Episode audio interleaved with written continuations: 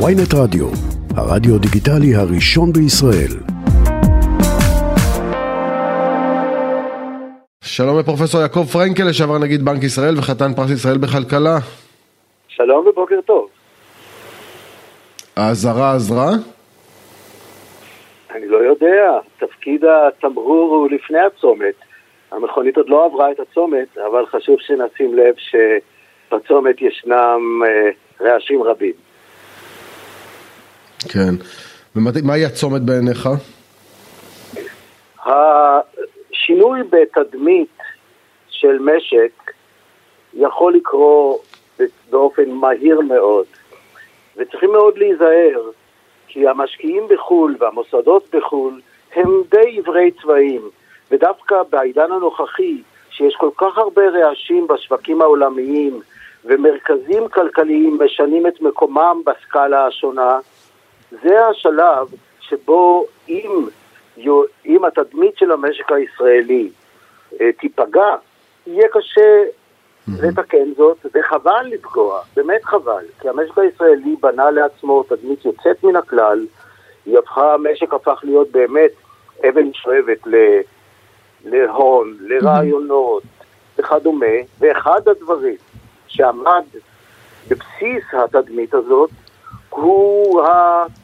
היא היציבות השלטונית, היציבות של המערכות, התפיסה שזו דמוקרטיה, תפיסה שיש אה, כאן אז, את, אז, את פרופסור, הנכון, אז פרופסור פרנקל, אה, פרופסור כן. פרנקל, החלטתו אתמול אה, של פרופסור משה חזן מהוועדה המוניטרית של בנק ישראל להתפטר במחאה, זאת אומרת לא סתם התפטרות וגם להתראיין על כך, על הצעדים שמתכננת הממשלה בתחום מערכת המשפט, היא, היא החלטה אחראית בעיניך?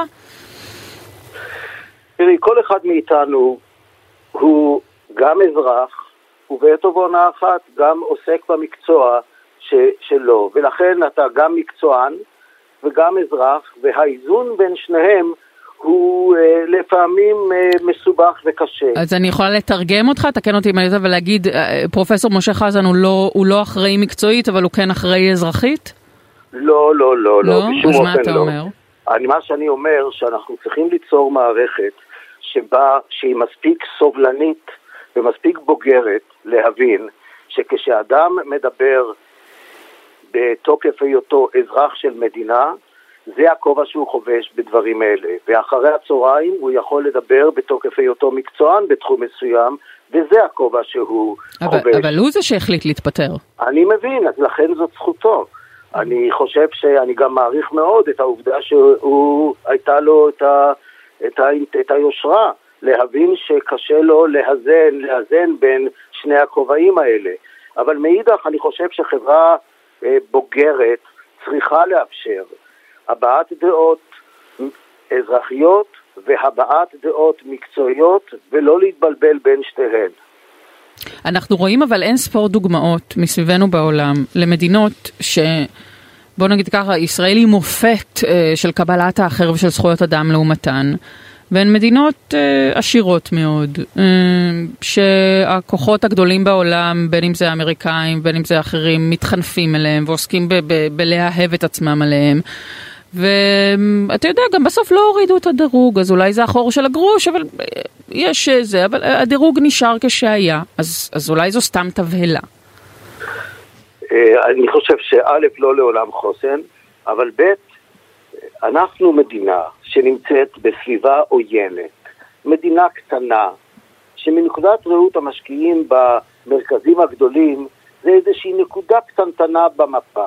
הדרך היחידה שבה הנקודה הזאת יכולה אה, למצוא את מקומה ולהתבלט על ידי כך שהיא מצטיינת בתחומים השונים ולא מתפשרת על העקרונות. זה נכון שישנן מדינות מאוד גדולות, גם כאלה שיש להן אה, גם נשק גרעיני, גם אוכלוסייה מאוד גדולה, גם, גם אוצרות טבע, גם בסביבה פחות עוינת, שאולי הן לא מושלמות בכל הקריטריונים. אז מה? דווקא אנחנו, שאנחנו באים מאחור, הדרך היחידה שבה אנחנו יכולים להיכנס לליגה הזאת היא על ידי הצטיינות בדיוק בנושאים שבהם אנחנו יכולים להצטיין. ההון האנושי שלנו. Mm-hmm. מזה אני הכי דואג. כשהיום אנחנו רואים את ההפגנה של אנשי ההייטק אני לוקח את זה ברצינות, זה לא הפגנה פוליטית. מה יש להם אה, אה, להפגין על דבר זה או אחר, אלא אם כן זה בוער בעצמותיהם? כל אחד מהם יכול היה לקחת את המזוודה, ולא צריך יותר, כי הראש נמצא על הכתפיים, ושם ההון האנושי שלהם, ולעבור למקום אחר, לחברה אחרת, למדינה אחרת, ולחנך את הילדים במקום אחר. הם בחרו להיאבק על עקרונות על מנת שיוכלו להישאר כאן. ואני הייתי שולח להם פרחים ואומר, תבוא עליכם ברכה.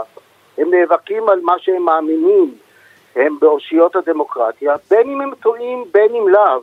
צריכים לכבד זאת. אבל אם אני אומר בין אם הם טועים, בין אם לאו, זה אומר שאנחנו צריכים לדעת, לשמוע, להאזין, להפנים, להקשיב, להבין מה הטיעונים למיניהם. זה אומר שלא יכולה להיות גישה דורסנית, גישה כוחנית, גישה שאומרת לי יש כל אחד יותר מה שלכם ולכן אני לא כל כך מקשיב לכם. הם זועקים, וכך נכון לגבי סקטורים אחרים. אני חושב שההצלחה של המדינה שלנו וההצלחה של הכלכלה שלנו איננה רק בטכנולוגיה. אתה אומר ובאנשים... משפט, משפט מאוד מעניין, אתה אומר לא יכול להיות שאנש, שהגישה תהיה לי יש כל אחד יותר מאשר לכם ולכן אני לא מקשיב לכם, אבל, אבל זו בדיוק התחושה שיש להמון המון המון מצביעי ימין במשך עשורים על גבי עשורים, שבעצם הפקידות נותרה של הצד השני במרכאות, ולכן לא הקשיבו להם גם כשהם היו בשלטון, ומה שהם מנסים לעשות עכשיו זה להתוות דרך, להתוות את חזונם, ואולי הדמוקרטיה תישאר גם אחר כך. גם אם זה נכון, שתי עוולות לא מקזזות זו את השנייה. בלי קשר, ל... אני בטוח שלכל אחד יש בטן מלאה שקשורה לתפיסה שלו או שלה על מה שאירע בעבר. וזה נכון, ולכן אנחנו אנשים שהם שונים זה מזה. אבל עם זאת, צריכים להעביר קו בקרקע ולהגיד, אוקיי, עכשיו מתחילים את החיים שוב פעם. יש לנו את, ה... את האפשרות להתנתק מהעוולות של העבר או מהתפיסה שלנו לגבי העוולות, כי אין מונופול לתפיסה כזאת לשום צד. ואני חושב שהמצב הנוכחי, ולכן כשדיברנו על נושא הכלכלה, זה המקום שהכי טבעי להדגיש את המשותף. זה המקום שסקטורים לא צריכים להיות שונים זה מזה מבחינת ימין ושמאל. אם כן. יש לי חור בסירה, אני לא שואל באיזה צד יושב האיש שאני קורא לו שמאלני או ימני. אני רוצה להציל את הסירה. נכון.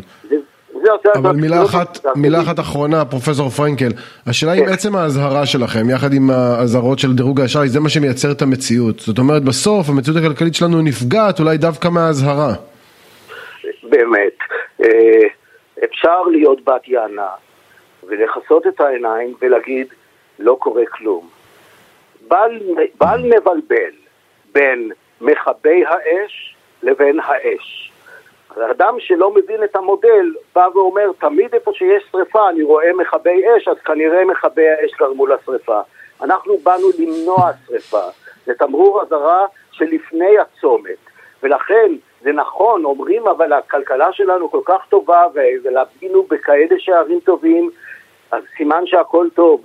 אני אומר, זה בדיוק הסיבה מדוע צריכים להילחם שלא להזיק לזה, ואני רק אומר דבר נוסף, זה סיכונים מיותרים, ולא תחזית. אני אומר, ישנו כן. סיכון כזה, שווה לעשות זאת, אנחנו בעולם של ניהול סיכונים. כן.